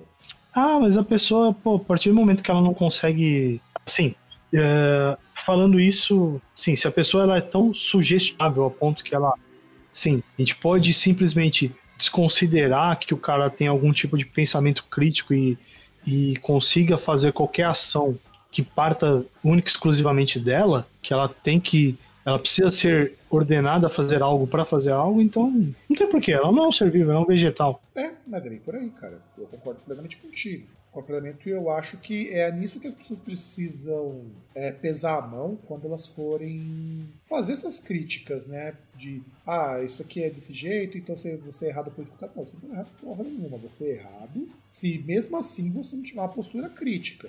Eu, por exemplo, eu acho. É. Assim, maravilhoso, muita coisa da década de 80. Eu acho, por exemplo, Trapalhões uma das obras mais geniais do humor nacional. Isso não quer dizer que eu não acho que ele tenha problemas muito graves de homofobia, de de preconceito de classe. Eu não vou dizer que não tem problema, porque tem problema pra caralho. Mas jamais que eu vou quem dá risada de um Trapalhões da Vida, de um Costinha. Puta, que cara mais problemático que Costinha. E o Ori Toledo, que chamava. Tem a bichinha, que é uma coisa bem, bem pejorativa, não é legal. Mito ou Fake 8. O músico de black metal fez um disco no sanatório. Esse acho que nós comentamos sobre isso quando a gente falou de uns problemas do rock. E eu descobri recentemente que isso daí é um fake. Mas eu já desconfiava por uma série de outras coisas que estão descritas aqui. Acontece é o seguinte: o Michael Nilsson, tam, também que se apresentava como Natran, que é uma ave da mitologia nórdica que levava a alma de quem não era batizado, bebê não batizado, e de pessoas que, que se suicidavam, ele teria gravado os discos no sanatório, teria substituído as mãos por patas de porco. Lembra que eu até te mostrei uma foto uma vez, quando a gente comentou sobre isso? Sim. Do Natran? Que teria matado uma criança machadada, e isso tudo é mentira. Por que que acontece? Tá, mas aí, qual que é a parte que é mentira? É ele tudo, matou a criança com machado? Tudo, tudo. O mais tudo. foda é que é isso. A história inteira é mentirosa. E não foi nem ele que criou essa história. O mais foda é isso. Por que que acontece? É... O assassinato da criança realmente aconteceu. Só que o assassino tem um nome completamente diferente do cara. E na manchete, o que, que acontece? O que, que, é dito também no texto que eu peguei que contava a história do esse fake do black metal? Saiu até na Vice essa história, né? mas em inglês, não tem em português. Que pode até ser que o assassino tenha sido irmão do, do Natran. Isso não fica claro, até porque o sobrenome é muito diferente. É muito diferente. Eu não coloquei o nome na pauta, mas eu garanto que ele é diferente. E aí o que, que rolou?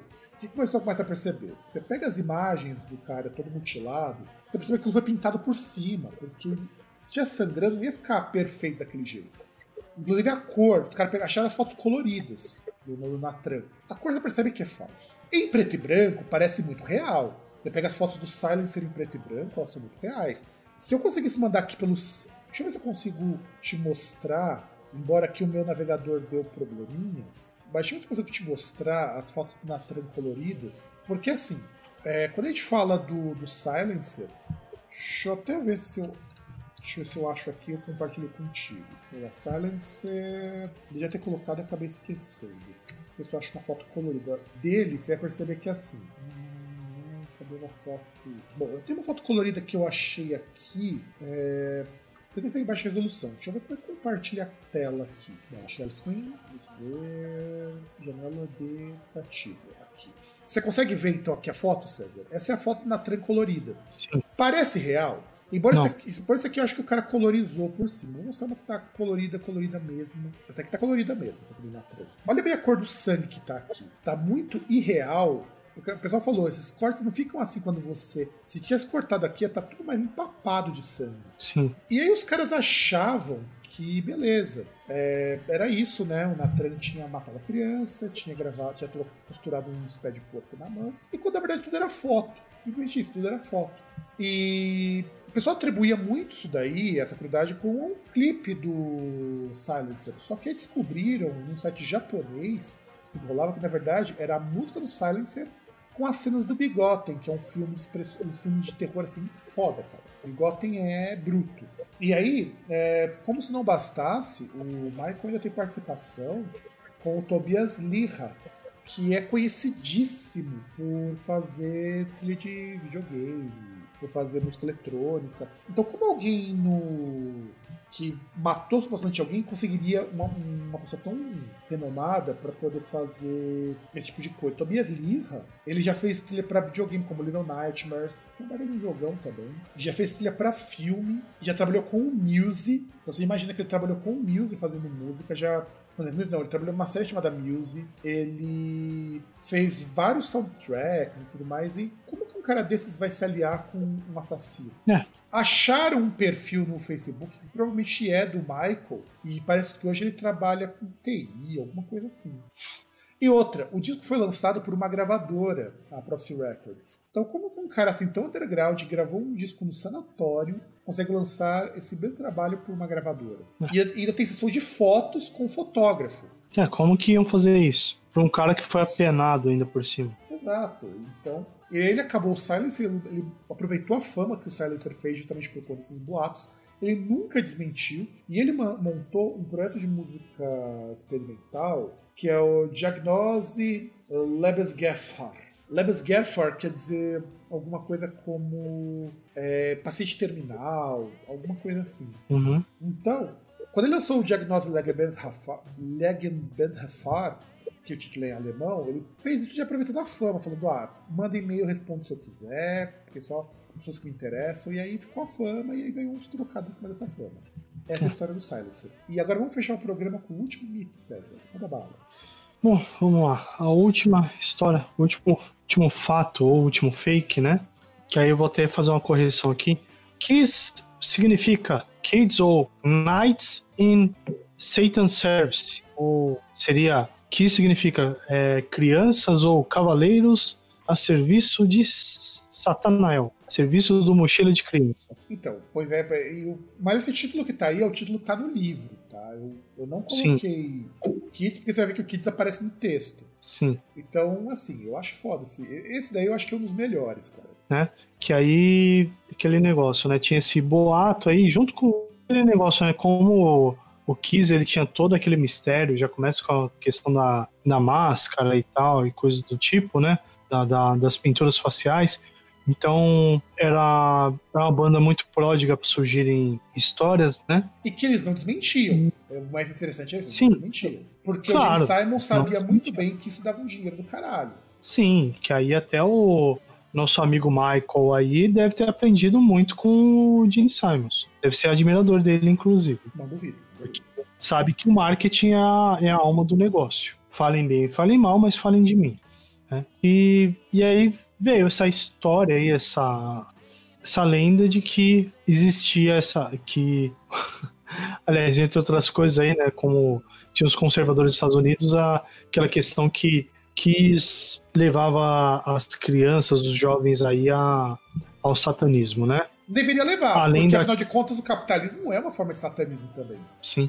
Aí até mesmo. É verdade, até o filme Advogado do Diabo nos mostra isso muito bem.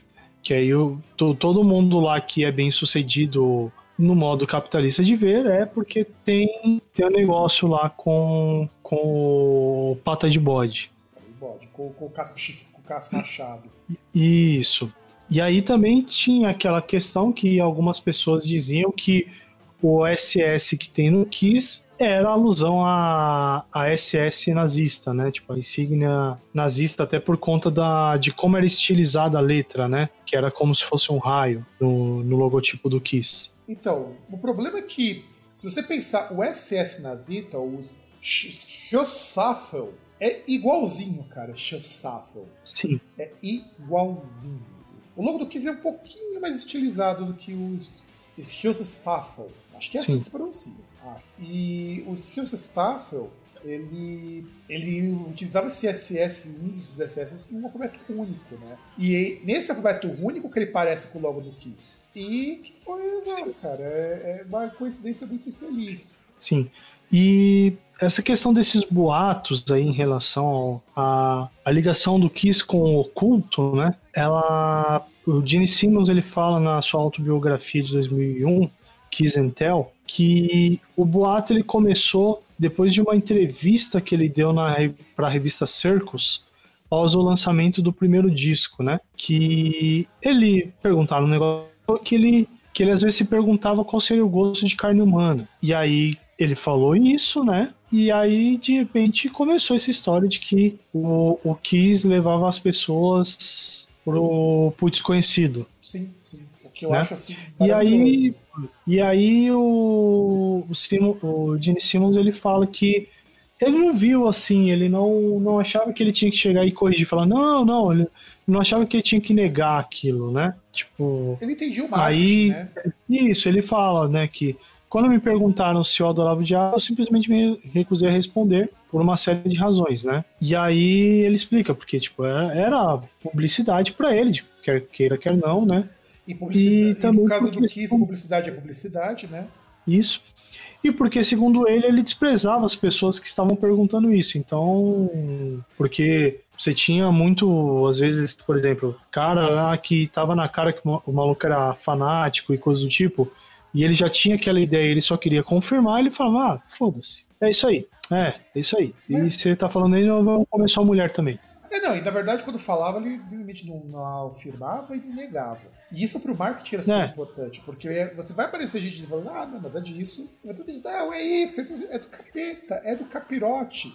E isso era muito bom, porque você gerava fãs dos dois lados. Sim. Tanto que o Kiss, o nome Kiss, na verdade, não tem nada a ver com isso. Tanto que o Paul Stanley, ele fala que eu achei muito ridículo, mas ele ria muito sobre isso. Porque enquanto ele eles não falavam nada, eles não me negavam nem. Porque se negasse, ninguém ia acreditar. Sim. E se afirmasse as pessoas iam cair matando, então deixa ela se mata, com a dúvida. Ah, cara, eu, eu acho que não cairia matando, mas, por exemplo, se os caras confirmassem, perderia um pouco daquela. Ah, vamos chamar de mistério, vai. É, mas é. Você perde o pessoal o americano gosta muito de sigla, então ele dizia ah, Kids in Satan Service ou Nights in Satan Service, estava ótimo. E o nome Kiss, ele surgiu da forma mais idiota possível, porque a banda chamava é, Wicked Lester, que é um nome horroroso. Eles, eles perceberam que eles tinham que mudar, porque Wicked Lester é meio bosta. Inclusive, vão perceber que existe uma regra muito clara em, em, nome de artista, em nome de banda, de que você não tenha mais do que dois nomes e que esses nomes sejam sonoros. Por exemplo, Van, ha Van Halen, Michael Jackson, Madonna, Iron Maiden, Metallica, Megadeth, Anthrax. Você não vai ter. Red Hot Chili Peppers é a única banda que quebra esse conceito e é por isso que vira uma banda exótica. Porque em é, mas, inglês é, é difícil tá, de você falar. Porque, por exemplo, é, porque aí a entre aspas, todas aquelas palavras elas fazem algum tipo de sentido e alguma coisa que pode ter a ver com algo assim de temática, de sei lá, alguma coisa que pode despertar interesse, né? Mas mesmo assim, quando você pega Red Hot Chili Peppers, isso é um nome muito bizarro. Em inglês, inclusive, seria horroroso, porque você está jogando muito adjetivo. Mas beleza, beleza. Porque você teria que ser Red and Hot Chili Peppers. O correto em inglês seria isso, mas tudo bem. Eles devem ter de propósito, com a letra com gramática errada, entre aspas. E aí, como que foi do Kiss? Aí chegou assim, o Peter Chris deu a ideia. E aí ele, o Simons, ele comenta assim, que um dia o Paul Stanley e o Peter Chris e eu, o Simons, estávamos dirigindo por aí pensando em novos nomes. Então tava dando um rolê de carro. É, e o Simon diz assim: em ponto, fomos parados em um sinal vermelho. Então quer dizer, e ele pensou: que tal Kiss? E aí virou Kiss. Mas o nome Kiss é um nome bom para uma banda de, de hard rock dos anos 70, com essa pegada meio glam, meio, meio fantasiosa. Eu acho que é um nome excelente, cara. Porque, por exemplo, quando você pensa nos nomes das bandas de hard, glam hard, é tudo nome espalhafatoso, como Twisted Sisters, Slade, Dokken, Poison, Motley Crue. Então reflete bem o estilão que foi ganhando força. E eu acho bem legal, assim, pra banda é um nome interessante, porque é um nome curto, é um nome que um fã babaca consegue tatuar na, nos dedos da mão, e eu acredito que tem gente que faz isso. Fácil de lembrar, fácil de falar. Então, eu acho que não dá pra ter colocado nada melhor que isso. O Prince era o único cara que, nesses de nomes curtos, tinha aberto mão por porque ele viajou no Batatinha uma época. Mas todos curtinhos assim, cara, você consegue um nome de, duas, de três, quatro letras, ou cinco no máximo, é uma coisa muito boa. Em português isso, aqui, isso é quase impraticável. Sem contar que é aquela coisa, né? Tem, tem também uma a lenda ali que dizem que, na verdade, que dizem aí que teria surgido porque os caras viram lá que tinha um concurso numa rádio de beijo, aí pensaram em Kiss também. Então. Seria uma explicação mais idiota também. Não, mas seria mais, faria mais sentido, cara, do que chegar ao ponto de falar. Do nada, para ah, na falar. É. Então, Kiss. É tipo o cara perguntar, pode ser Pepsi? Num contexto não tem nada é. a ver com isso. Então, ao menos isso faria Sim. sentido, mas é mais esdrúxulo ainda, porque foi um nome aleatório. Sim. Então, eu acho que assim, a gente consegue fechar os mitos e as histórias verdadeiras do rock. Vocês vão perceber que muitas das histórias não são verdadeiras. Com muita coisa, depois dos anos 90, é mais difícil você fabricar essas histórias. Porque é fácil de uma banda desmentir. Aliás, hoje até faz parte do marketing desmentir essas histórias. Tanto que o Ghost conseguiu fazer sucesso justamente por fazer o que o Kiss fazia, o que o King Diamond fazia também. O King Diamond só muito pouco tempo depois, ele revelou o nome verdadeiro dele. A Cadaveria, que só revelou o verdadeiro nome dela e rosto porque teve um descuido de um jornalista. O nome dela é Rafaela, que inclusive estava tratando de câncer até um tempo atrás. Ou que nem tem uma banda, não lembro se é o Brickville, uma banda que eu recebi da, da Elastic Records, que os caras fizeram um show, só que ninguém sabe quem são os integrantes. Não tem nome, não tem função, só tem o disco e um show que os caras tocam de costas usando máscaras, essas coisas, então não dá pra saber quem que é. E pra uma plateia vazia. Uma coisa que você sabe que são músicos de outras bandas que foram fazer um projeto, eles não revelaram a identidade porque para eles a identidade não era importante. Ou que nem uma banda de jazz, o The Mummies, que são as múmias, os caras tocam vestidos de múmia porque o contrato não permite que eles utilizem as vestimentas dele, de não dá problema com gravadora. Então essas bandas ressuscitam o que eu quis fazia há uns 40 anos, pelo menos, e que funcionava. Hoje, esses mitos e lendas, dificilmente vocês vão ver surgir um mito novo. É difícil de acontecer. Não que surja, mas é muito mais difícil. E bom, gente, é isso aí. A gente vai acabando o programa. César, nossos contatos, por gentileza. Bom, você pode ir até o Twitter no Groundcast, o Instagram, o Groundcast Brasil.